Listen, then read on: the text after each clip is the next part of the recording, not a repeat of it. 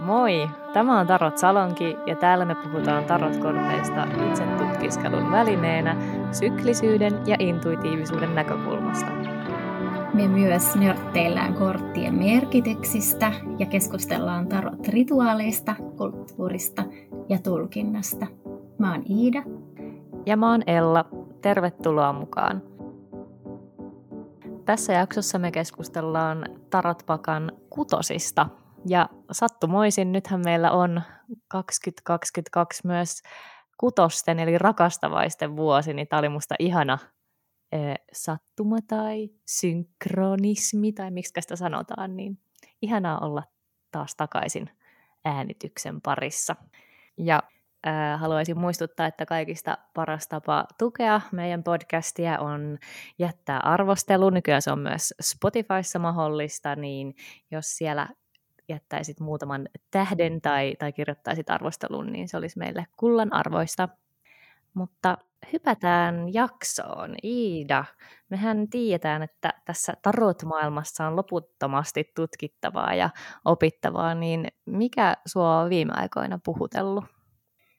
Mua on puhutellut viime aikoina intuitio, niin kuin se puhuttelee aika usein, ihan jokapäiväisessä elämässänikin myös, koska jotenkin ajattelen, että mä, mä elän mun elämää aika intuitiivisesti, varsinkin nyt kun on jotenkin tosi hidasta, hidasta meininkiä. Ää, mutta erityisesti tämä intuitio, koska me puhuttiin tästä kolmosten jaksossa ja sä olit lukenut silloin Astaraamin kirjan, se Intuitio kolme, yep. jossa oli kolme eri intuition tapaa. Ja siellä pikkasen sivuttiin niitä erilaisia intuition tapoja, jotka oli mitkä ne oli? Siis asiantuntija ja super Vaisto. Vaisto, joo. Kyllä. joo. Jep, kyllä.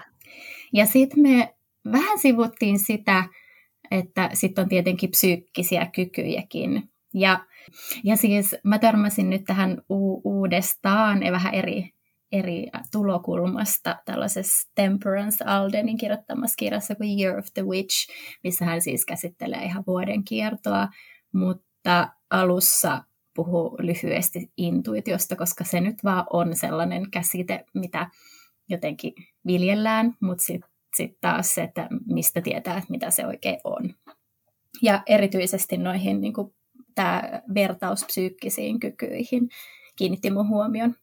Mutta siis äh, Temperance Alden viittaa tässä tekstissä Leedsin yliopiston tutkimukseen, missä on todettu, että tämä intuitio on siis sellainen tapa, jolla me ollaan interaktiossa jokaisen niin kuin, hetken kanssa. Ja, mm. ja erityisesti se, että se tapa, millä me ollaan interaktiossa tänään meidän ympäristön kanssa, vaikuttaa siihen, että miten meidän intuitio toimii sit tulevaisuudessa. Eli, eli jotenkin se intuitio on se semmoinen tapa ja intuition käyttö on se tulos, miten aivot varastoi ja prosessoi ja noutaa sitä tietoa, koettua tietoa alitajunnasta. Mm. Ja se jotenkin johtaa siihen, että intuitiohan muotoutuu koko ajan ja erityisesti just siihen, että sitä voi treenata ihan vaan olemalla läsnä tässä hetkessä. Mm. Mutta sitten Temperance Alden viittaa täällä toiseen tyyppiin kuin Matt Oriniin, joka on kirjoittanut sellaisen kirjan kuin Psychic Witch, ja siihen psyykkisen kyvyn ja intuition välimaastoon. Eli ää, tämän Matt Orinin mukaan intuitio on se, just se, että mitä on olemassa. Kaikki kuvat, äänet, energia. Mä ajattelin, että energia kyllä pystyy sille ja niin kuin aistimaan mm. vaikka toisen tunne, tunne-energian tai jonkun. Mm. Ja ilmeet, eleet, hajut, mitä ikinä meillä on tässä, mitä voi saada havaintona ympäristöstä. Kun sitten taas psyykkinen kyky olisi sellaista, mikä on ei-aistittavissa ja joka ei ole oikeasti läsnä niin kuin primaarisessa niin kuin tällaisen havainnoinnin piirissä. Sitten ne on niin kuin sellaisia miksikään sitä voisi kutsua sitten viestejä tai, mm. tai jotain semmoista, mitä ei voi päätellä sen ympäristön perusteella. Joo, mä jotenkin halusin nyt vaan jakaa tämän, tämän tota erottelun, koska ehkä mä ajattelen, että nämä jotenkin ä, intuitiopsyykkinen kyky ehkä helposti jollain tapaa ajattelee, että se intuitio, se mitä saa siitä ympäristöstä, se on jotenkin niin kuin jonkunlainen psyykkinen kyky, vaikka mm. melko, ja sitten se, että, että kun se ajattelee, että se on psyykkinen kyky, niin sitten ajattelee, että sitä ei osaa, vaikka niin. oikeasti niin kuin, se, on, se on vaan sitä treenaamista siinä läsnä olevassa hetkessä olemisessa ja sitä semmoisen oman jotenkin mm. aivotoiminnan ää, tai aivojen prosessoinnin ja kaiken sen tiedon haun ja kaiken sen jotenkin semmoinen yhdistelmä. Joo, joo. Ja toi on hy- hyvin tota, tai kuulostaa niin kuin itse asiassa yllättävän y- yksinkertaiselta just toi ero siinä mielessä, että, että on, en tiedä onko tämä niin kuin nyt rumasti sanottu, mutta siis semmoista, mitä on niin kuin oikeasti olemassa, ehkä o- oikeasti nyt sillä merkityksellä, että jotenkin sen voisi just mitata tai whatever havaita niin kuin jollain laitteella tai jotain tällaista ehkä. Ja sitten taas psyykkiset kyvyt, niin se mitä siinä havaitaan, niin niitä ei niin sanotusti ole niin kuin oikeasti olemassa. Mä en tiedä, onko tämä nyt hyvä sanavalinta tämä oikeasti, koska se voi olla todellista niin kuin, äh, ihmisille, joilla on tällaisia niin kuin psyykkisiä kykyjä, mutta, mutta näin niin kuin yksinkertaisuuden nimissä just se, että, että se intuitio on pääteltävissä siitä, mm. ja sitten se psyykkinen, psyykkisen kyvyn tuoma tieto ei ole pääteltävissä siitä, että sä et voisi millään tavalla sen ympäristön perusteella Aivan. keksiä, että se, tai se on. Ja, kyllä, ja tuosta tulee myös mieleen se, mitä toi Astaraami kans paljon niin korostaa ylipäätään just intuition treenaamisessa ja kaikessa just se erottelukyky, että et se on varmaan se jotenkin asian ytimessä, että miten oppii erottelemaan, että okei, milloin mun intuitio puhuu, milloin itse asiassa mä oon jonkun tunteen vallassa, milloin mä vaan niin kuin jotenkin kuvittelen, siis niin kuin mie- mielikuvitus ja, ja kaiken ton niin kuin erottelu, niin se vasta onkin sitä niin kuin, tota, todellista harjoitusta. Jep. Ja, ja sitten mun mielestä, mun mielestä sä, sä oot joskus kans kuvannut intuitio, miltä se susta tuntuu nyt sanoa, jos mä laitan sanoja sun suuhun, mutta jotenkin sellaiselta hitaalta ja lempeältä. Joo, joo, joo kyllä. Niin, se on niin, aika niin kuin lungi verrattuna noihin muihin ääniin päässäni. Joo, koska, koska sitten myöskin Temperance Alden tässä kirjoitti, että intuition is a lazy afternoon breeze. Oh, niin jotenkin, ihana. Jotenkin Joo. semmoinen, niin kuin, semmoinen kiireetön ja siihen pääsee kiinni, koska vaan niin kuin, on valmis ja haluaa. Että se on, on siellä semmoinen niin kuin flow, joka menee. Kun sitten taas just vaistot ja semmoiset niin vaikka just psyykkisten kykyjen tuomat niin kuin viestit. Mä en tiedä, puhunko mä nyt yhtään oikeilla sanoilla näistä, mutta, mutta tota, ne saattaa tuntua semmoisilta niin nopeilta tai jotenkin semmoisilta, mistä ei välttämättä saa enää uudestaan kiinni, jos ne menee ohi. Mutta, mm, tota, okay, niin. mutta sitten just tämä intuitio on semmoinen, mikä niin kuin on, ja se on mm. siellä niin kuin chill. Voiko sen kanssa ehkä ajatella niin, että, että se, on, se on ja on niin kuin saatavilla just, koska se on meidän sisällä, se on niin kuin itsestä mm. lähtevää. Ja niin kuin, no, mulle ei ole mitään psyykkisiä kykyjä, enkä tiedä miltä se niin kuin tuntuu, mutta eikö siinä periaatteessa ne tuu sitten jostain ulkopuolelta, jos mä oon ymmärtänyt niin, oikein. Niin. Siinä on sekin. Tai niin. kai. niin, niin. niin. Joo. niin.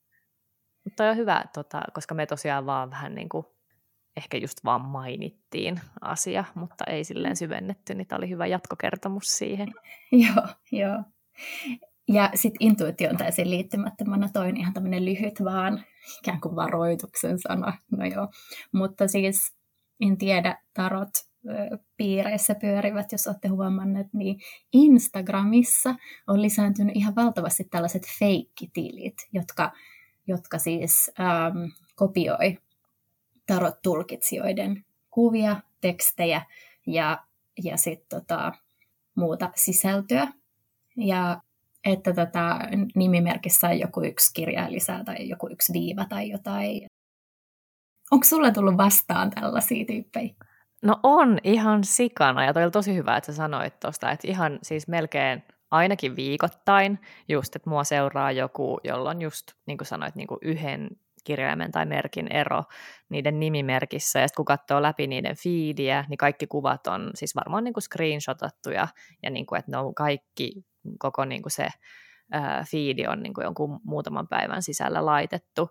Et se, mikä on just ärsyttävää, että monestihan niillä voi olla niin kuin vaikka tuhatkin seuraajaa ihan hyvin, mutta kyllä ne silti on tosi helposti tunnistettavissa, jos niin kuin tietää, että tällaisia on paljon. Että kyllä mä muistan silloin, mä en tiedä, olisiko tämä ollut muutaman kuukauden, sillä jotenkin tosi paha tämä ongelma, ja aika monet tarot, varsinkin niin kuin jenkkitarot, tota, ammattilaiset on niin kuin tosi turhautuneita siihen, koska tuntuu, että Instagram ei oikein tee asialle mitään, ja varmaan niin kuin mitkä tahansa huijausviestit on aika yleisiä, niin kuin jotkut kalastelumeilit ja whatever, mitä on paljon, niin varmaan näissäkin on se sama logiikka, että siellä on aina joku, joka tavallaan menee lankaan ja vastaa niihin DM-viesteihin ja niin kuin lähettää rahaa jonnekin tai jotain, en mä tiedä, uh, mutta se varmaan niin kauan kuin toi toimii, eli ihmiset menee lankaan, niin, niin, niin kauan ne varmaan sitten niin kuin jatkuukin. Jep, ja se miten voit, voit ää, välttää menemästä itsellankaan on huomata se, että, että jos kukaan tarot-tulkitsija tulee kirjoittaa sulle yksityisviestiä, että, että hei, haluaisiko tulkinnan tai mitään, mitään tällaista, että hei, mä oon jotenkin mä on ki- otettu, että sä oot mun seuraaja ja, ja mä haluaisin nyt jotenkin tukea sua tai tarjota sulle tällaisen, niin, niin sellaiset kukaan semmoinen legitti tarot-tulkitsija ei lähesty, joten se on niin kuin sellainen teki, mm, merkki, että et, et siellä on joku toinen, ketä se esittää. Ja silloin kannattaa vaan blokkaa ja report, raportoida, raportoida. Yep. mikä se on se, äh, ilmiantaa. Jep, ilmiantaa, joo, joo, joo. kyllä. Mutta se oli järkyttävää, mitä sanoit, että kans nyt, kun on ihan usein ollut ehkä just englanninkielisiä tilejä, niin nyt vissiin Suomessakin tätä on alkanut näkyä. Joo, yksi tuli just viime viikolla nyt vastaan, että, tota, mm. tota, että kandee olla varuillaan. Ja Jep. sitten jos huomaat, että jonkun sellaisen tarot-tulkitsijan, kenet sä tiedät, niin, tili, niin kannattaa myöskin mainita tälle kyseiselle henkilölle, niin sitten tietää, tietää itsekin, että siellä, siellä on joku, joka esittää olevansa hänet. No, mutta mennäänkö sitten meidän itse tarotkortteihin ja Mennään. ruvetaan puhua kutosista. Eli kutosvuosi, niin kuin sanoit tässä alussa, niin mitä tämä numero kuusi nyt sitten oikein meinaa? Mm. No kutosiin mä liitän sellaista niin kuin harmoniaa ja helpotusta, mutta niissä on aina joku twisti, joku niin kuin nyrjähdys. Ja ehkä, äh, ehkä nämä on niitä kortteja, missä, tai kun mä ajattelen, että kaikissa korteissa on aina tavallaan myös niitä niin, kuin, niin sanotusti niitä käänteisiä merkityksiä, niin ehkä näissä kutosissa ne jo, jollain tavalla niin kuin on silleen vähän niin kuin lähellä pintaa koko ajan, että, se, että siinä on aina semmoinen niin kuin kyllä, mutta tai niin kuin sellainen tietynlainen niin kuin, äh, just nyrjähdys tai, tai twisti. Ja näissä on myös aika vahva se, että kun tietenkin näitä on edeltänyt se vitonen, eli ne meidän kriisi- ja konfliktikortit, niin tavallaan se, että, että sitten se heti seuraava kortti onkin tämmöinen joku helpotus tai harmonia, niin se tavallaan linkki siihen edeltävään korttiin niin kuin tarinallisesti on yleensä aika vahva näissä. Öö, ja se, mitä kans liittyy tuohon rakastavaisiin, just kun se on kortti numero 6 ja sitten paholainen on 15, eli 1 plus 5 on öö, 6, niin näiden kahden, eli rakastavaisten ja paholaisen, se semmoinen tietynlainen niin kuin, mm, niin kuin, ni, niiden suhde kuvastaa aika hyvin myös sitä dynamiikkaa, mikä jokaisessa kutosessa on. Eli, eli voi olla semmoinen vahva yhteyden tunne ja harmonian tunne ja sellainen oikein niin kuin iha, ihana tunnelma. Ja sitten voi ollakin yhtäkkiä, että okei, tässä on jotain, jotain niin kuin riippuvuussuhdetta tai epätasa-arvoa tai jotain kahleita tai niin kuin mitä tahansa, niin, niin tällaisia mä tälleen ylätasolla liitän kutosiin, entä, entä sä Iida? Joo, mä ajattelen myös toi niinku, just toi yhteyden tunne tai sitten toi tietynlainen tiiviin etäisyyden tunne, voiko näin sanoa, niin, niin se on ehkä sitä kutosta jotenkin kommunikaatio ja sitä semmoista, että et, et kommunikaatiokin on on ikään kuin semmoista niin kuin vaihtokauppaa yhteen tulemista ja etäälle menemistä, jonka vuoksi näissä on ehkä kyse just semmoisesta antamisen ja vastaanottamisen tasapainosta ja sitten just siitä, että sitten kun ne onkin yhtäkkiä epätasapainossa, niin mitä sitten tapahtuu. Mä ajattelen kanssa, että tämä on niin semmoinen selkeys konfliktin jälkeen. Mm. Ja, ja äh, huojennus. Se ei tarkoita sitä, että kaikki on hyvin, vaan sitä, että nyt se, siinä on niin kuin jonkunlainen ehkä selkeys siinä asiassa ja joku, joku tärkeä juttu ehkä loksahtaa ikään kuin paikoilleen. Ja se ei tarkoita sitä, että, että kun joku loksahtaa paikoilleen, niin sitten kaikki on hyvin, vaan se saattaa olla joku semmoinen, niin kuin, että, että damn, että tämä jotenkin ei tunnukaan niin hyvältä kuin mä ajattelin, mikä on sitten taas just se mutta-puoli. Toinen, mikä semmoinen selittää mulle aika paljon tätä, on semmoinen ajatus, että näis niin kuin sen jokaisen maan elementti jotenkin potentiaali, mikä on, mitä on vähän niin kuin eksplorattu S-stä vitoseen, niin se muuttuukin merkitykseksi tai merkityksellisyydeksi tai syyksi tehdä jotain. Eli sitten kun se on ollut niin kuin semmoinen potentiaali, mitä me niin kuin vähän työstetään ja rakennetaan, niin nyt kutosissa se muuttuu sellaiseksi fiilikseksi, että, että tähän asiaan liittyen on joku tärkeä asia, mikä täytyy vaan tehdä. Just, että niin kuin, niin kuin sauvoissa se jotenkin siihen omaan luovuuteen vaikka tai johonkin semmoiseen semmoiseen energeettiseen juttuun, tai sitten maljoissa joku semmoinen yhtäkkinen tunne, että okei, näillä tunteilla on joku merkitys, että mitä hittoa mä teen näillä nyt. Ja, ja miekois silleen, että okei, mä oon täällä tekemässä jotain uutta, pääsemässä irti tai jotenkin, ja sitten ja sit pentakkeleissä myöskin, että mitä tämä niinku materiaalinen juttu nyt oikein, mitä mun täytyisi täällä tehdä. Joo, mä, mä tunnistan myös tuon ehkä, mikä tuolla, mitä kuvailit, että on se niin kuin motiivi, että joku asia on tärkeä, niin sen ehkä tutkiskelu, että no mi, mitä siellä niin kuin alla on, just että miksi se on tärkeää, mikä siinä niin jotenkin ö, on taustalla, se, se niin kuin just vaikka miksi, mm, mi, mitä motiiveja voittamiseen on liittynyt, jos puhutaan sauvoista, tai mitä motiiveja vaikka tota, jakamiseen tai auttamiseen liittyy sitten lanttien kutosessa ja näin poispäin. Mitä ö, yleensä ajattelet ihan niin kun, käytännön tulkintatilanteessa, millainen niin kun, fiilis tai tunnelma sulla tulee tulkintahetkellä kutosesta? Nämä on ehkä sen jotenkin, niin kuin sanoit tuossa alussa, että, että okei, mutta mutta niin sen vuoksi niin kuin tosi riippuvaisia siitä, mitä muuta siinä on, ja tosi riippuvaisia yep. siitä jotenkin kysymyksestä tai siitä, mitä se niin kuin toinen siinä kortissa näkee. että se on niin kuin jotenkin, jotkut näkee esimerkiksi vaikka miekkojen kutosessa, niin helpotuksen ja pakoreitin, kun jotkut taas näkee semmoisen ihan hirveän taakan. Että se on mm. niin kuin jotenkin, jotenkin tosi paljon niin kuin kontekstisidonnainen siihen liittyen. Mutta yksi semmoinen niin yleinen, millä tavalla mä ainakin ohjaan, sit, jos ei tule mitään omaa jotenkin siihen keskusteluun tai jotain, niin on aina muista lähdeviitta. Teet. Silleen, mm. että et kaikella on aina joku, niin kuin missä se tuli. Ja sitten mm. se, että mitä se siinä hetkessä on, niin se on kumuloitunut jostain, jotenkin muotoutunut jostain, mitä on ollut jo. Ja sitten siinä hetkessä voi sitten jotenkin päättää, että mihin, mihin sen sitten jotenkin lähtee taas suuntaamaan. Mm.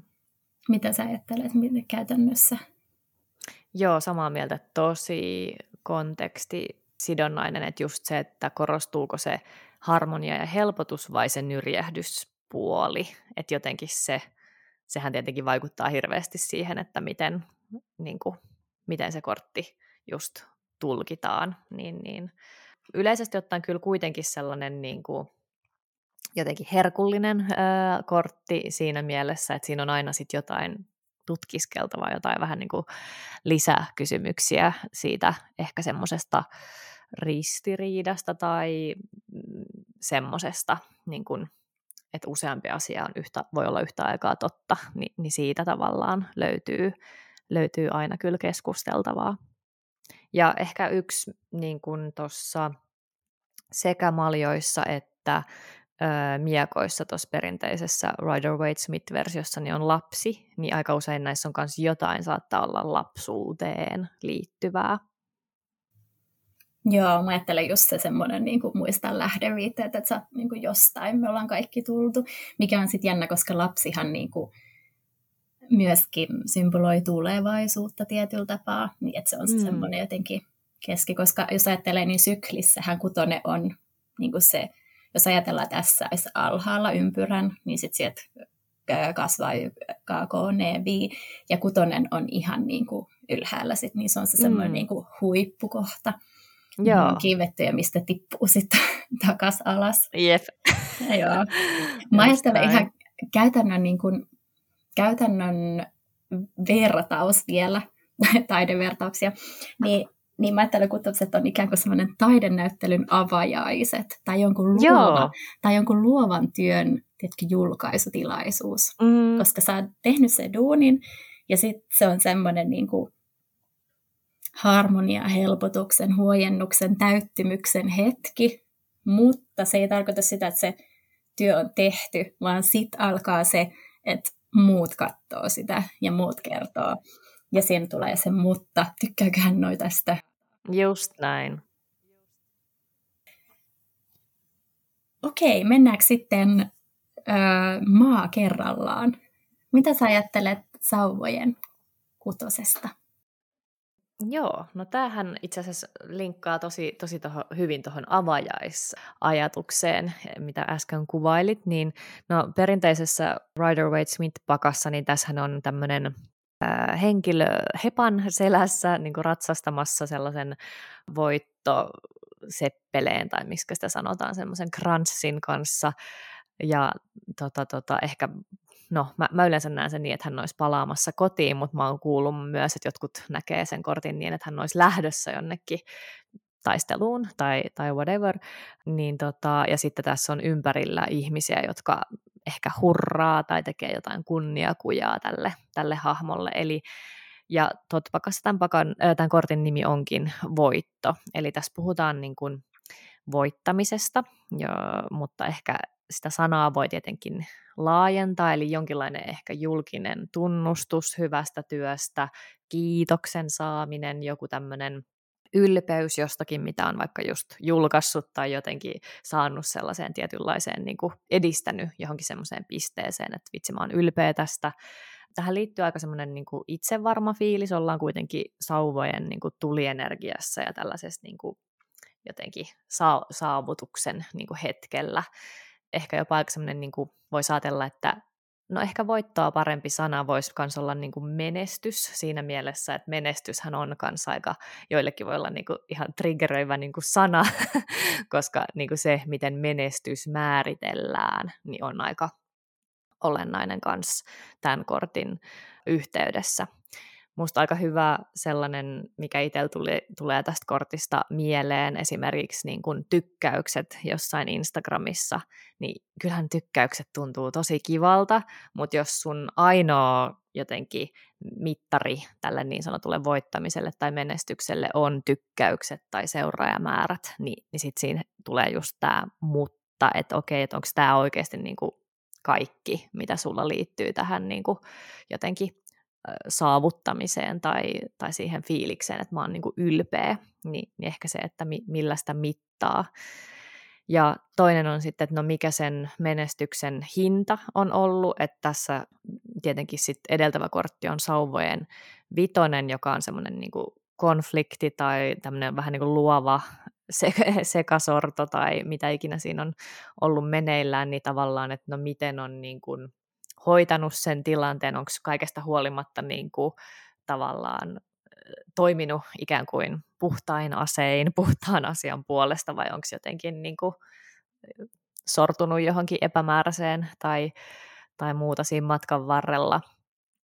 Ja, ja sittenhän tähän liittyy myös niin kuin status että, tai ehkä niin kuin hierarkia, että tämä yksi kortin hahmo on kuitenkin niin kuin hevosen selässä ja muut ikään kuin alempana, niin, niin jotenkin myös ajatus siitä, että, että mitä semmoinen status tai maine tai niin kuin sen tyyppiset niin kuin asiat merkitsee ja niin, että se, sekin on aina vähän sellainen niin kuin ikään kuin kaksiteräinen miakka, että mitä, mitä, niin kuin, mitä se niin kuin ihailu ja huomio oikeasti sitten merkitsee itselle, että onko se niin kuin oikeasti sitten se kaikista tärkein juttu. Ja, ja tietenkin siinä voi niin kuin, ehkä tämä muistuttaa myös siitä, kun puhutaan sauvoista, eli se voisi olla ehkä joku intohimoprojekti tai joku luova juttu tai joku ehkä työ tai joku, mitä tekee semmoisella niin kuin jotenkin palolla, niin, niin se, että, että muistutus siitä, että onko se motivaatio oikeasti se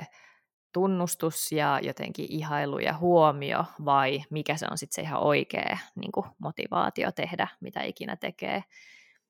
Niin tällaisia ajatuksia. Ja ehkä myös sit se, että, että tota, et monesti ehkä me asetetaan tavoitteita elämässä sille, että no sit kun mä saan sen tunnustuksen ja sit kun tämä henkilö kiittää minua tai sit kun on joku tällainen upea niin kuin uploadi-hetki, että wow, vitsi sä oot hieno ja hyvä, niin jos aina tavoittelee niin kuin sitä hetkeä, niin voi olla, että sitä hetkeä ei vaan niin kuin koskaan tule.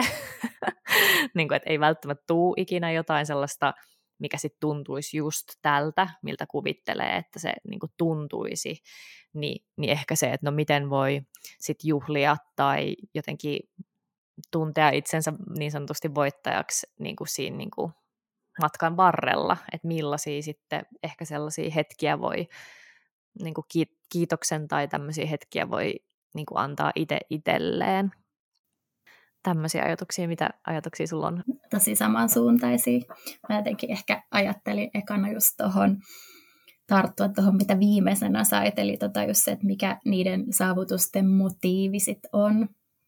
Tuossa Jessica Dorin kirjasta Tarot for Change, niin hän, tota, hän kirjoittaa tämän kortin yhteydessä just siitä pohdinnasta siitä, että silloin kun lähtee tavo- tavoittelee jonkun intohimon, intohimon saavuttamista tai menestystä siinä oman intohimon parissa, niin, niin sitten voi miettiä, että onko se niin kuin saavutusten haaliminen, jos tykkäysten haaliminen tai joku se, niin onko se pohjimmiltaan sellainen tapa saavuttaa jotain sellaista, mitä esimerkiksi lapsena on toivonut niin valtavasti saavansa, mutta ei ole saanut sillä tavalla kuin olisi tarvinnut.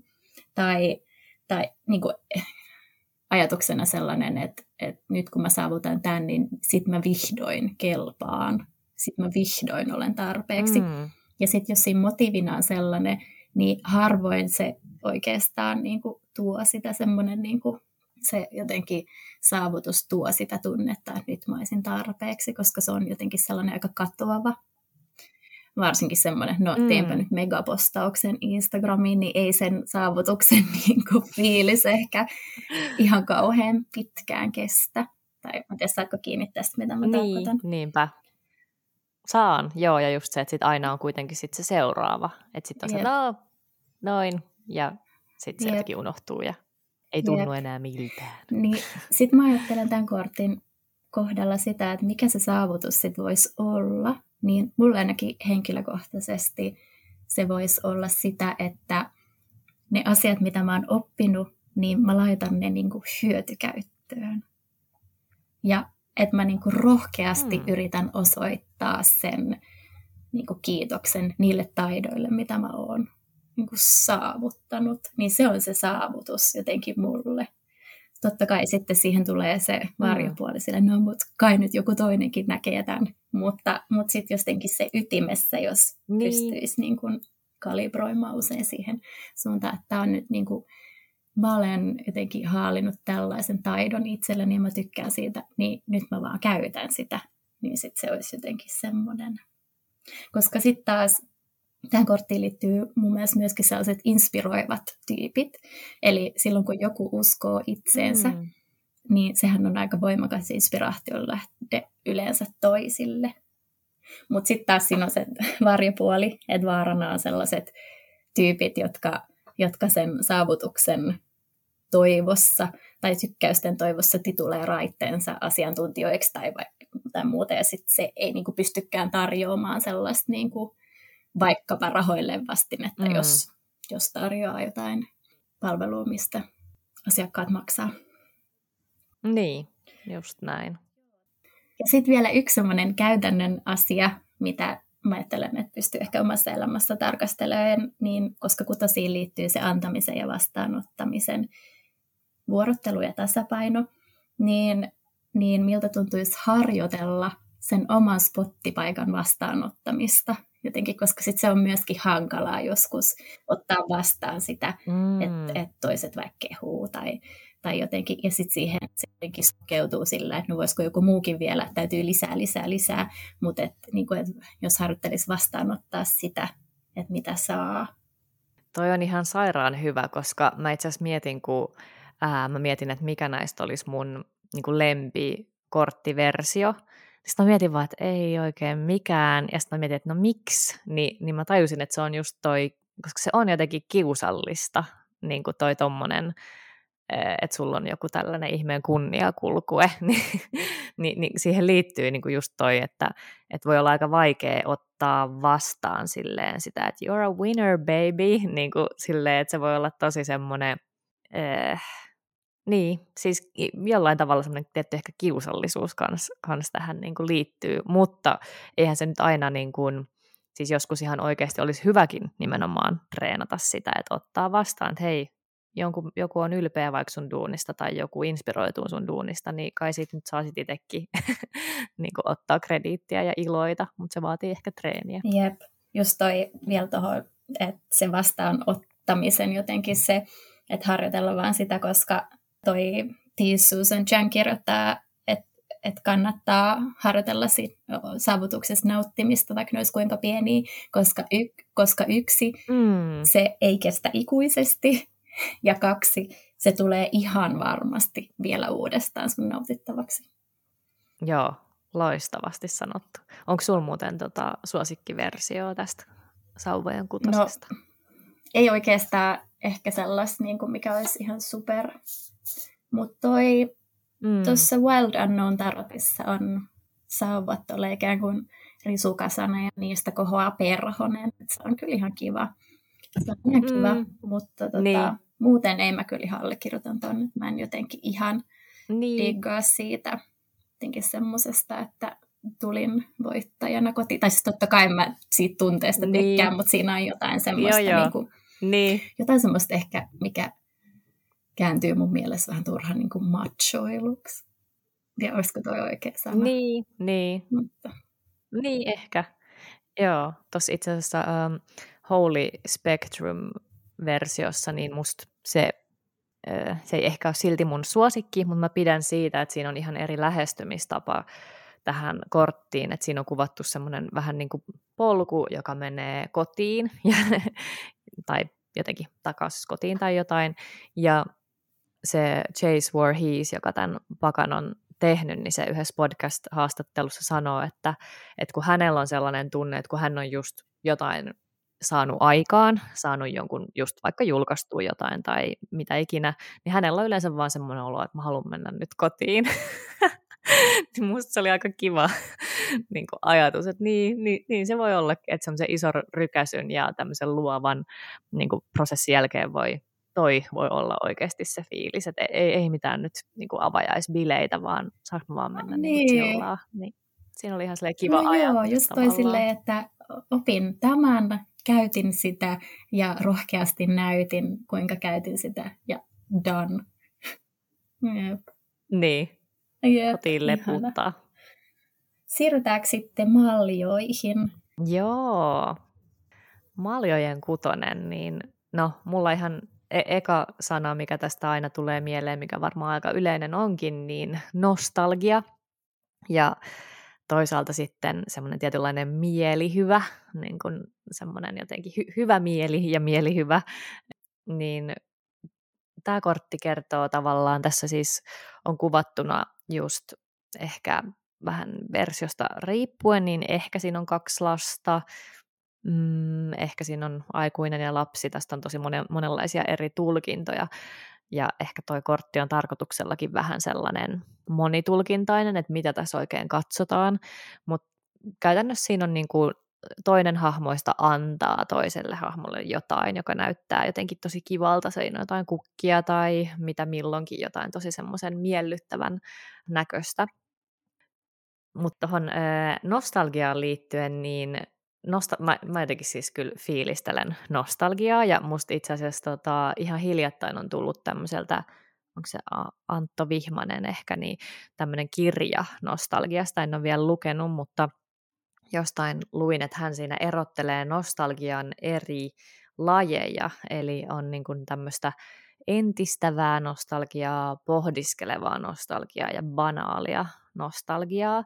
Ja no ehkä siinä kirjassa paljon puhutaan sitten esimerkiksi nostalgiasta niin kuin tämmöisenä poliittisena, niin kuin tosi tunteisiin vetoavana voimana, eli esimerkiksi tämmöinen, niin kuin, että ennen oli kaikki paremmin, tai silloin oli nämä kulta-ajat ja Suomi takaisin, ja niin kuin tätä, tätä niin kuin rataa. Tai sitten niin kuin toisaalta mulla itsellä tulee esimerkiksi, jos miettii Aki Kaurismäen leffoja, niin niissähän kuvataan sellaista jotain Suomea, niin kuin jotain entisajan Suomea, mitä ei oikeasti tavallaan ikinä ollut olemassa, että se on luonut semmoisen niin oman maailman, joka näyttää tosi nostalgiselta, mutta se ei sinänsä ole mikään historiikki tai niin kuin joku todellinen maailma, mikä olisi joskus ollut olemassa. Mutta niin kuin, mun mielestä tämä on niin kuin ihan semmoinen Aki Kaurismäen leffojen tunnelma, on niin kuin todella äh, maljojen kutonen, koska siinä on myös vähän semmoinen vinksahtanut, niin kuin, vinksahtanut meininki yleensä niissä leffoissa. Mutta joo, eli nostalgiasta tämä kertoo kaikki ne sävyineen. Sitten kortti kertoo niin kuin ylipäätään muistelusta, äh, ehkä jostain lapsuuden just muistelusta tai hyvien aikojen muistelusta. Ja se, mikä kans aina niin mu- muistamiseen ja muisteluun liittyy, niin siellä todennäköisesti on aina joku vähän sävy, että niin kuin aika kultaa muistot tai sitten yksinkertaisesti muista jotain juttuja tai vaikka oltaisiin oltu samassa tilanteessa, vaikka just jos miettii tätä lapsuusasiaa vaikka sisaruksen kanssa, niin voidaan muistaa ihan eri lailla vaikka sama tilanne. Et siinä on aina sellainen niin kuin joku sävy, sävy siinä niin kuin mukana ja joku ehkä just tutkiskeltava, että on, onkohan mulla nyt liian niin kuin ruusunen muisto jostain tai meekö mä takaisin, vaikka jos miettii tätä maljojen tarinaa, että meenkö mä aina vaan takaisin siihen maljojen vitosen edustamaan vaikkapa suhteeseen, koska sitten yhtäkkiä täällä maljojen kutosessa mä muistan, että ehkä kaikki oli sittenkin ihan hyvin ja niin kuin kaipaa takaisin johonkin ja sitten muistaa, että ei, ei tämä ei tää sittenkään ollut hyvä jos vielä peilaa tuohon Maljojen vitoseen, niin toisaaltahan tämä niin kuin tarinallisesti edustaa jotain sellaista just niin kuin helpotusta tai niin kuin kivoja fiiliksiä sen niin kuin Maljojen vitosen surun ja pettymyksen jälkeen. Eli tässä taas muistutetaan siitä, että hei, että mitkä on sellaisia juttuja, mistä sulle tulee niin kuin, semmoinen niin kuin cozy, niin kuin hyvä, pehmoinen pehmoinen fiilis, että millaiset tekemiset voisi olla vaikka semmoisia ihania itselle. Mitä ajatuksia tämä herättää sinussa? Toi, joo, toi äh, jotenkin se muistojen kultaantuminen tai sitten toisaalta myöskin se, että joitain asioita ehkä myöskin katsoo silleen myöskin paljon kauhistuttavampina kuin mitä ne oikeasti olikaan. Mm. Että niin kuin molempiin suuntiin. Niin mä ajattelen, että tässä on ehkä semmoinen, että, että kyse sellaisista tun, tunteista, jotka tulee sieltä niin kuin menneisyydestä joko eväiksi, jos niin kuin muistelee sitä, mikä, oli, mikä onkaan ihana, mikä saa mut tuntee oloni hyväksi, tai sitten niinku varoitukseksi mm. ikään kuin tulevaa varten. Että niin. just se, että mitä sinne on tallentunut, niin että mitä kohti, just niin kuin sanoit, että meneekö takaisin vai, vai tota, kuunteleeko sen niin kuin varoituksena ja menee eteenpäin. Mm, mm. Mä ajattelen jollain tapaa, että tässä on myöskin, kun tuossa on noin lapset, niin mun tulee jotenkin semmoinen vastuuntunno, jotenkin herääminen hetki. Just semmoinen niin kuin muista Joo. lähdeviitteet fiilis, että kyllä, niin kuin, sä, kyllä sä niin kuin itsekin pystyt jo vähän katsoa ja arvioimaan, mitä, mitä on tapahtunut ja sen perusteella tekee sitten joko sellaisen niin kuin emotionaalisen emotionaalisen landscapein muutoksen, tai sitten jos sen hakeutuu niihin paikkoihin, mitkä tuntuu kivalta. Mä ajattelen, että tässä on ehkä myöskin jollain tapaa kyse myös rituaaleista, koska, koska mm. ää, toi Jessica Dore kirjoittaa tuossa Tarot for Change-kirjassa, että rituaalit on joku semmoisen niin aiemmin koetun kauniin tai lohduttavan tai, tai jonkun semmoisen, mikä on tehnyt sun olo sellaiseksi, että sä kuulut johonkin, niin sellaisen tunteen äärelle palaamista. Mm. Niin tässä on jotenkin semmoinen ehkä toi, toi kukan antaminen rituaalina. Että se, että ei ole tärkeintä se, että okei sä sait kukan, vaan se jotenkin kokemus siitä, että, että sä sait joku niin ojensi tai sait antaa kukan sille toiselle, mm. mikä on semmoinen niin kokemus, jonka ääreen mielellään ehkä palaa ja rakentaa sellaisia tilanteita, missä se voisi mahdollisesti toistua. Mm. Toi on itse asiassa tosi hyvä. Mulla tuli sama, tai niin kuin nyt kun kuvailit tota, niin muistin, että eilen kun mä luin itse asiassa kans tota Jessica Doren Tarot for Change-kirjaa, niin just toi ajatus siitä, että kun kun tämä maljat liittyy tietenkin tunteisiin, meidän niin kuin emotionaaliseen elämään ja sitten joskus ehkä tunteista sanotaan, että ne vaan niin kuin tulee ja sä et voi niin kuin käskeä tunteita, ja on, onhan se totta, mutta just tuo ajatus siitä, että on myös niin, että luomalla semmoiset puitteet, vaikka just niin kuin rituaalin ö, merkeissä tai ostamalla niitä kukkia tai mitä ikinä, niin kyllähän itselleen voi myös niin kuin antaa tunteita tai niin kuin vähintäänkin niin kuin luoda sellaisia puitteita ja ää, rituaaleja, että ikään kuin on tilaa semmoisille niin kuin kutsua luokseen ehkä tietynlaisia niin kuin tunteita, niin kuin kivoja tunteita ehkä tässä tapauksessa. Joo, just, se, just toi, että ei tarvi, että kun ajatellaan antamista ja vastaanottamista taas, niin, niin, niin ei, se ei tarvi aina kahta tyyppiä, kahta erillistä, että kyllä sä voit itsellesi mm. antaa ja sitten sä voit vastaanottaa sen, mitä sä annat itsellesi.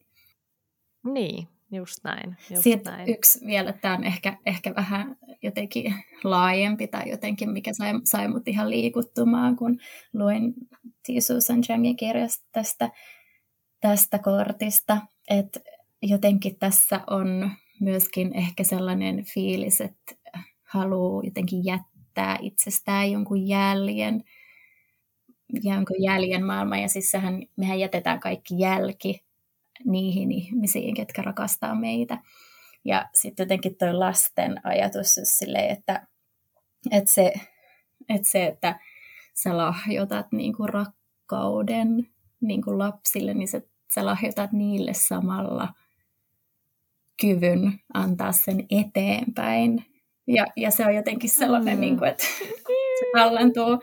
Tuossa Well Done Known pakassa maljojen kutonen on tuommoinen puu, jossa puolet kortista on puu maan pinnalla ja puolet on se juuret, jotka on tuollaiset mm. värikkäät. Niistä mä ajattelin jotenkin, että tämä niin kuin, kaikki se tallentuu sinne juuriin ja sitten yht, ikään kuin ne juuret on niin kuin myöskin meidän kaikkien yhteiset. Että sitten kun sinne tallentaa ja sinne antaa jotain, niin se versoo muualla. Niin. Ihana. Onko sulla jotain Joo. lempparikorttia näistä? Ihan.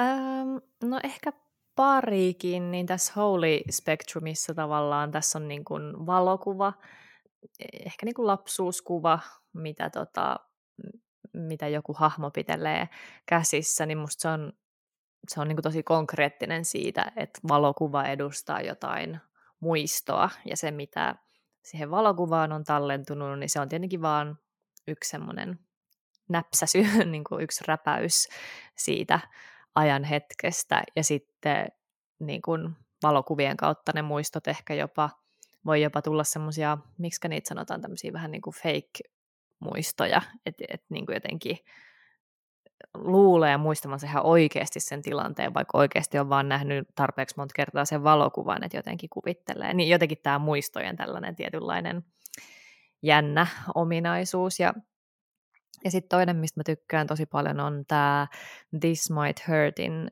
versio, missä on ehkä, niin kuin kak, ehkä niin kuin sisarukset jossain parvekkeella leikkimällä, leikkimässä tuommoisten niin istutusten kanssa tai niin kuin ehkä istuttamassa jotain, ehkä samaa ajatusta tuosta, mitä äsken kuvailit siitä, että siinä lapsuudessa istutetaan siemeniä jostakin, mutta jotenkin tässä on ehkä enemmän semmoinen jotenkin se, että millaista oli puuhastella vaikka sisarusten tai kavereiden kanssa yhdessä lapsena jotain, sellaista niin kuin viatonta ja sulosta ja just semmoinen, että on semmoinen tunne, että kuuluu siihen porukkaan. Jo, jos on niin onnekas, että on tällaisia ihania lapsuusmuistoja myös, niin jotenkin se semmoinen jotenkin viattomuus, ki- kiltteys ehkä tai ystävällisyys, mitä kanssa tähän korttiin liittyy, niin mun mielestä näkyy hyvin tuossa versiossa. Ja tulihan nyt mieleen myös se, että just mikä, mikä kutosissa,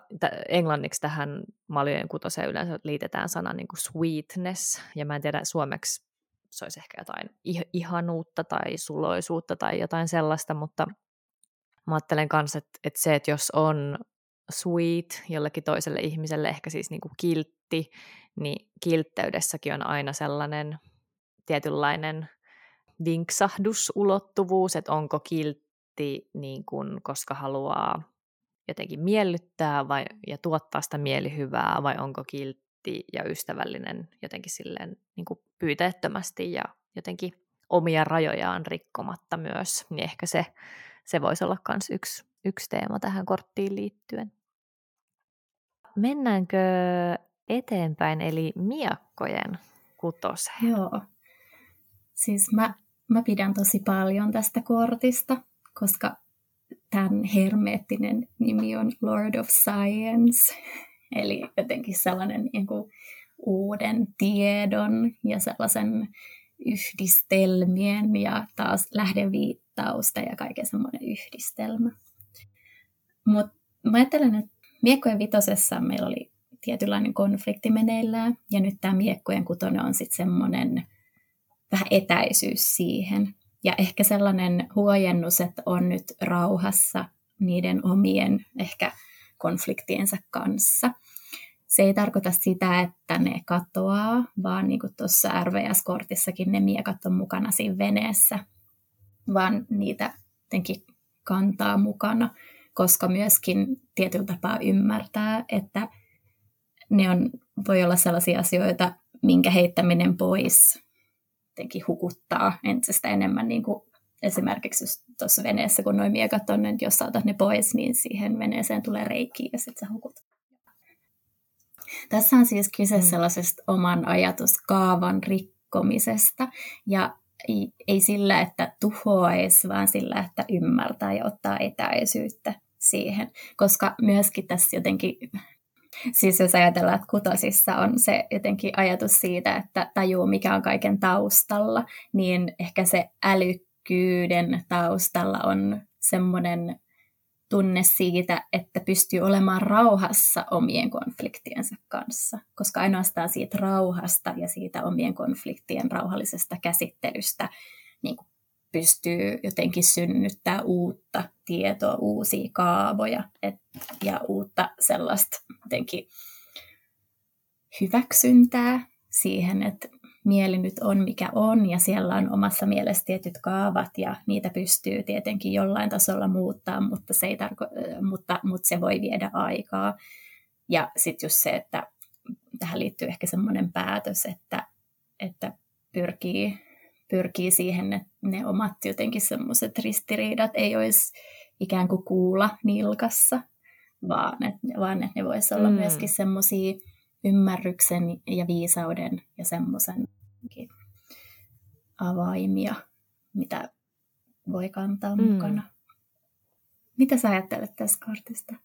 Joo, to, tosi tota, samantyyppisiä fiiliksiä ja, ja just ehkä semmoinen tietty, mä tykkään myös tuosta nimestä tiede, just siksi, että no tietenkin kun ollaan miakoissa, niin ollaan siellä niin kuin mielessä ja ajatuksissa ja ratiossa ja niin kuin siihen analyyt- niissä, siinä analyyttisessä kyvyssä, mitä meillä niin kuin ihmisillä on.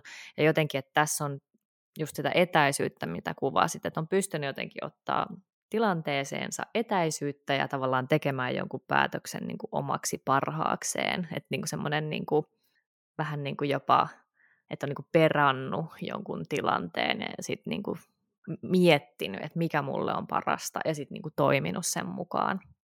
Ja just toi siirtymävaihe. Ja, ja mun mielestä aika niin kuin katkeran suloinen kortti, että just se, että lähteminen ei ole koskaan helppoa, mutta joskus se on niin kuin ainoa vaihtoehto on niin kuin lähteä tai jollain tavalla lähteä näille niin sanotusti niin kuin rauhallisemmille vesille, mitä tässä tietenkin kuvassakin näkyy, kun ollaan tuommoisen veneen, veneen kyydissä menossa jonnekin pois myrsky, myrskystä ehkä. Joo, tämä on ehkä yksi sellaisia niin kuin muutoskortteja tarotpakassa. Että mm. toki nämä muutoskortit on aina vähän eri, erilaisia eri volyymeilla, mutta jos isossa arkanassa on, on vaikka kuolema ja torni, sellaisia niin kuin aika, aika isoja, mm. mistä toinen on toki rauhallinen ja toinen mm. vähän vähemmän rauhallinen, niin sitten tämä on sellainen ehkä hiljainen.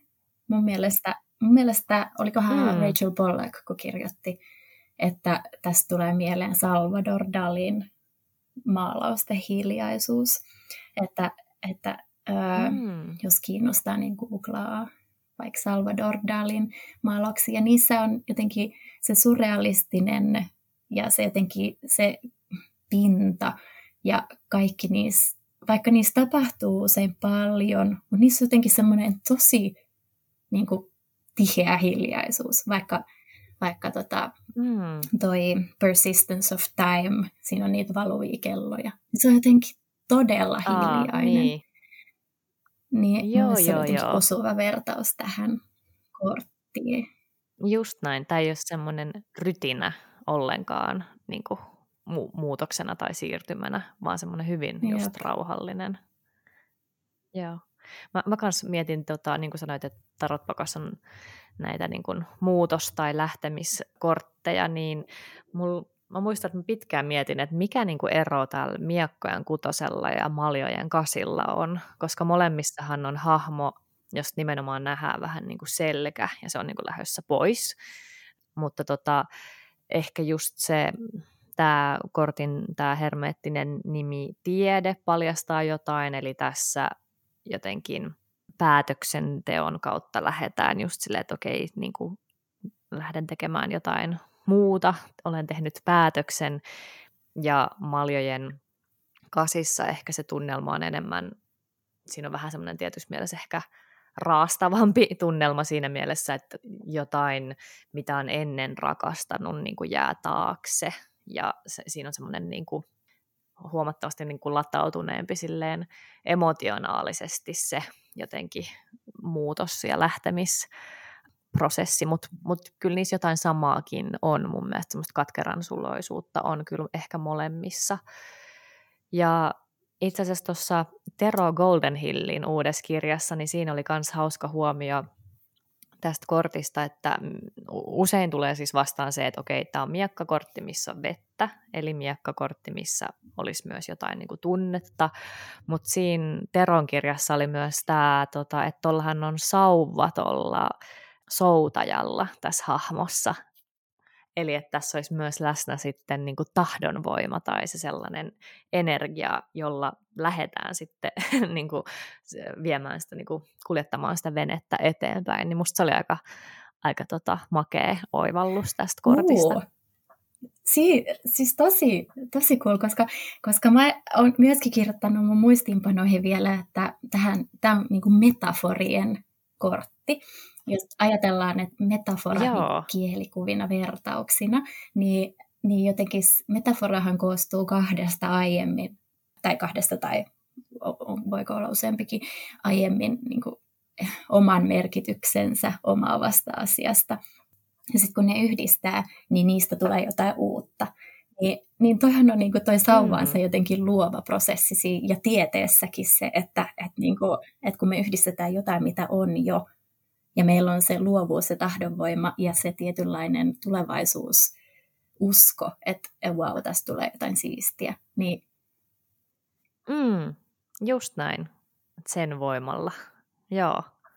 Joo, erittäin, on erittäin, joo, ja, ja se musta ehkä, mikä liittyy sitten noihin korttiversioihin, niin musta niinku tosi usein tässä on niinku tämä sama, että on vene, jonka kyydissä on joku, ja siellä on yleensä ne miakat siinä veneen kyydissä, ja ollaan lähdössä, niinku, että jotenkin toi, että sä lähdet veneellä jonnekin pois, niin siinähän on itsessään ihan hirveästi niinku, tavallaan tarinaa, niin, niin en ihmettele, että tosi monessa pakassa se tavallaan näytetään niin kuin hyvin samannäköisenä toi kuvasto.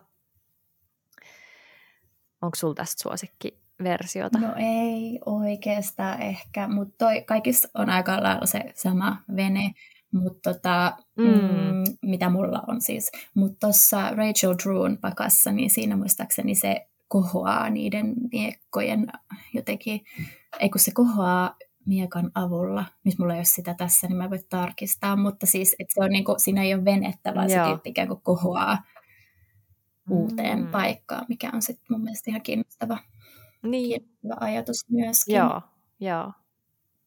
Jep. Vielä yksi mun mielestä herkullinen vaan tuommoinen esimerkki tuossa tuon Rashunda Tramblen kirjassa Numinous Tarot, niin se oli musta hauska vaan niin kuin konkreettinen esimerkki, että tämä voisi olla se, että kun muuttaa, päättää muuttaa pois alueelta, koska se on gentrifioitunut sellaiseksi, että ei enää niin kuin viihdy siellä tai että se alue ei enää ole se, mikä se ennen oli, niin se oli musta aika hauska tollainen niin kuin käytännön esimerkki siitä, mihin tämä voisi liittyä. Miten sitten lanttien tai pentakkelien kutonen? Sitten vielä lanttien pentakkeli. Mm. Tämä on, mun täytyy myöntää, tämä on hankala kortti. Tämä on, niinku, tämä on siis mulle ollut, mm. mulle ollut jotenkin hankala ymmärtää ehkä sen takia, että tuossa on niinku perinteisessä RVS-kuvassa on just tuommoinen eh, hierarkia ja tuommoinen tyyppi, joka antaa toisille, jotka on, jotka on pukeutunut tuollaisiin viltteihin tai vähän paikattuihin peittoihin. Mm. Ö, niin siinä se on jotenkin ehkä kutosiin nähden, nähden vähän jotenkin, ehkä vähän ärsyttää mua. Jotenkin, että et kuka mm. mä niin kuin nyt sitten oon tossa. Että et, et just se, että et jos mä olisin siinä asemassa, että mä annan, niin mä todennäköisesti tuntisin oloni kiusaantuneeksi jos mä olisin niin kuin tuolla, että mä pyydän, niin ihan yhtä lailla. Että mä en ole jotenkin niin kuin samaistunut tähän korttiin silloin, kun on näitä jotenkin ehkä RVSn pohjalta opiskellut enemmän. Mutta ehkä sitten mä siirsin ton kuvan syrjään. Ja mä äh, tällaisessa tota, Spolia-tarotin kortissa on vaan paljon erilaisia käsiä ja jokaisella kädellä on lantti.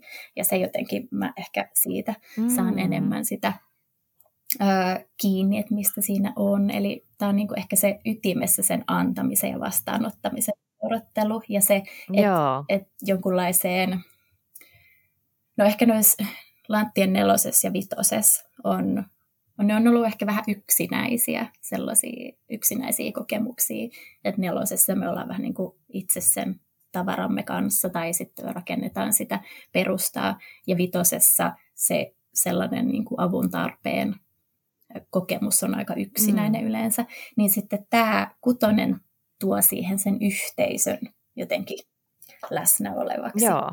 ja sen, että et, et jotenkin että asioiden arvo tietyllä tapaa kasvaa, kun me pystytään aidosti sekä antamaan että vastaanottamaan jotenkin sen toiminnan mm. ja yhteisen, yhteisen jotenkin yhteisöllisyyden kautta.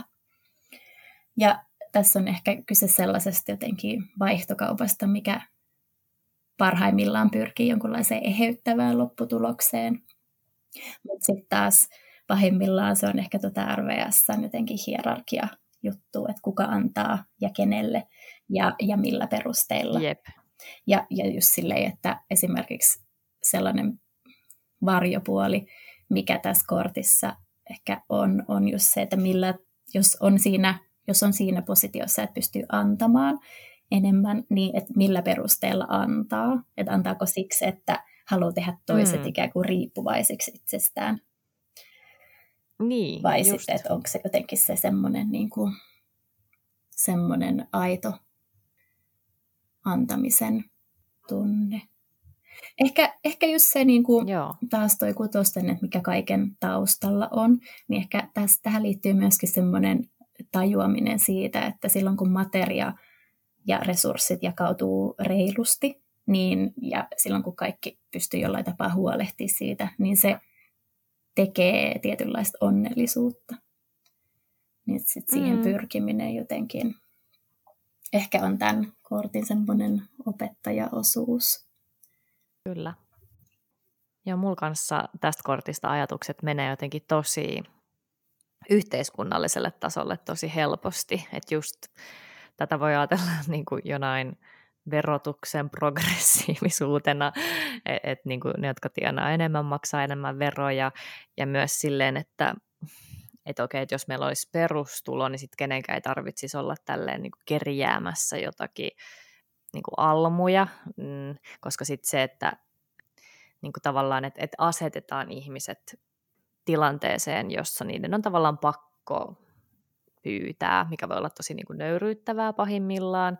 Tai sitten niin jossain jenkkikulttuurissa mulla tulee itse asiassa Fifth Spirit-pakassa, niin tässä on jopa kuvattu semmoinen niin donation-laatikko, eli tällainen, että mihin voi, mitä Suomessa nyt vaikka on jotain näitä erilaisia, että kerätään vaikka joululahjoja tai vaatteita niin kuin tarvitseville perheille tai vastaavaa, mutta ehkä Jenkeissä vielä enemmän kuin Pohjoismaissa niin on tämä niinku semmoinen hyvän tekeväisyys jotenkin kulttuuri ja että onko se sitten niinku oikein, voi kysyä ja niinku, mut jotenkin tosi tämmöiselle, niinku, että miten yhteiskunta niinku toimii, miten resurssit jakautuu, millä perusteella, kuka maksaa, kuka antaa, kuka saa, kaikki tämmöinen ja, ja just sitten se hierarkia ja valtasuhteet, mitä siihen liittyy.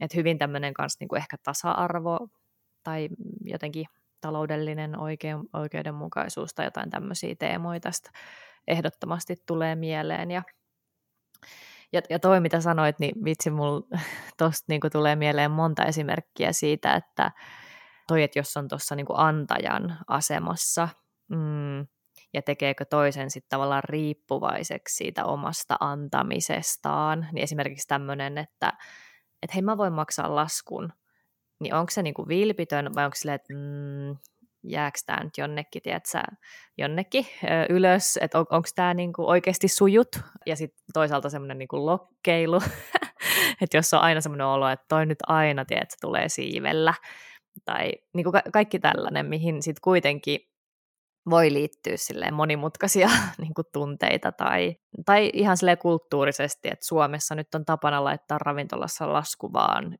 niin kuin jakaa se, mutta sitten jossain e-, Euroopassa, eri Euroopan maissa se on niin kuin tosi kiusallista alkaa säätää siitä, että minä, minä otin sen tota, salaatin ja, ja se kolmasosa siitä viinipullosta niin kuin tavallaan, että niin kuin, siinä on myös niin kulttuurillisia eroja. Mutta et, et ehkä se kuvaa sitä, että kaikki tämmöinen lanttien materiaan ja rahaan ja antamiseen ja saamiseen resursseihin liittyvä, niin se ei todellakaan ole yksinkertaista. Että se on niin kuin tosi kompleksista aina se, että kuka saa ja kuka antaa. Ja, ja niin kuin avun, apuahan on tosi kiva antaa, mutta sitä on jotenkin tosi vaikea pyytää. Ja kaikki tämmöinen niin kuin mitä tähän liittyy? Joo, toi pyytäminen ja sitten vastaanottaminen, kun siihen siihen ehkä just, no mä en tiedä, onko ehkä vanhemmassa sukupolvessa enemmän, mutta sellainen fraasi kuin, että mä en ole mikään hyvän tekeväisyystapaus, jotenkin tulee mieleen tästä kortista. Joo. Että jotenkin se, että, että, niin. että menestyminen ja se semmoinen, niin se vaatii myöskin sen vastaanottamisen kyvyn ja sellaisen, sen, mm. että, että jos ajattelee, että mä oon jotenkin annan vaan, niin silloin mä oon tosi jotenkin menestynyt, koska mä pystyn antaa. Mutta siihen niin kuin jotenkin ehkä se niin. tasapaino siinä ja enemmän, niin kuin, enemmän niin kuin se mielen, että mikä miel, jotenkin mitä ajattelee materiasta ja, ja vauraudesta, niin siihen liittyy just se jotenkin, että kykenee ottamaan vastaan ilman, että siitä pitää jotenkin kiristellä hampaita tai jotenkin, jotenkin säälitellä itseään. Jep, jep. Ja ehkä tämä on, voi olla myös, että toi on hyvä läksy meille, jotka on niin kuin tälleen tosi tämmöisessä yksilökeskeisessä kulttuurissa siitä, että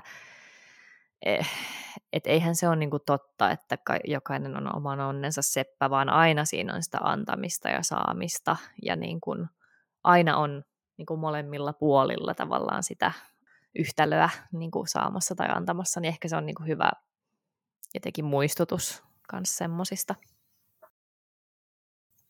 Mennäänkö meidän grande finaaleen, eli loppuun vielä nostetaan meidän päivän affirmaatiot, eli voit hengittää muutaman kerran oikein syvään, rauhallisesti ja ajatella numeroa ykkösestä neloseen, niin me nostetaan täältä affirmaatiot kullekin numerolle. Haluaisitko Iida nostaa ensimmäisen Joo, mä nostan täältä Okei, eli numerolle yksi mä nostan maljojen kutosen.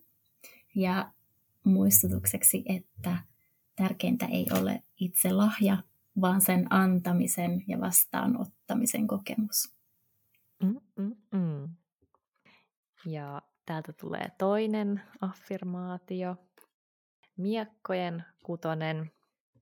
Mm, Tämä voisi olla, että kun ajattelen kirkkaasti, tiedän mikä on parhaaksi itselleni. Sitten numero kolme.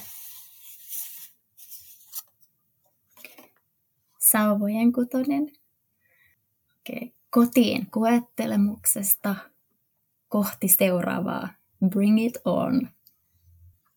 Oh yeah, oh yeah. Ja vielä numerolle neljä lanttien kutonen, niin tämä voisi olla, että tutkiskelen antamiseen ja saamiseen liittyviä herkkyyksiä ja valta-asetelmia. Buja.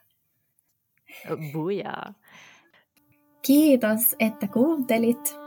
Ja muistakaa arvostella ja tykätä Spotifyssa. Kiitos, että kuuntelit. Moi moi! Moi moi!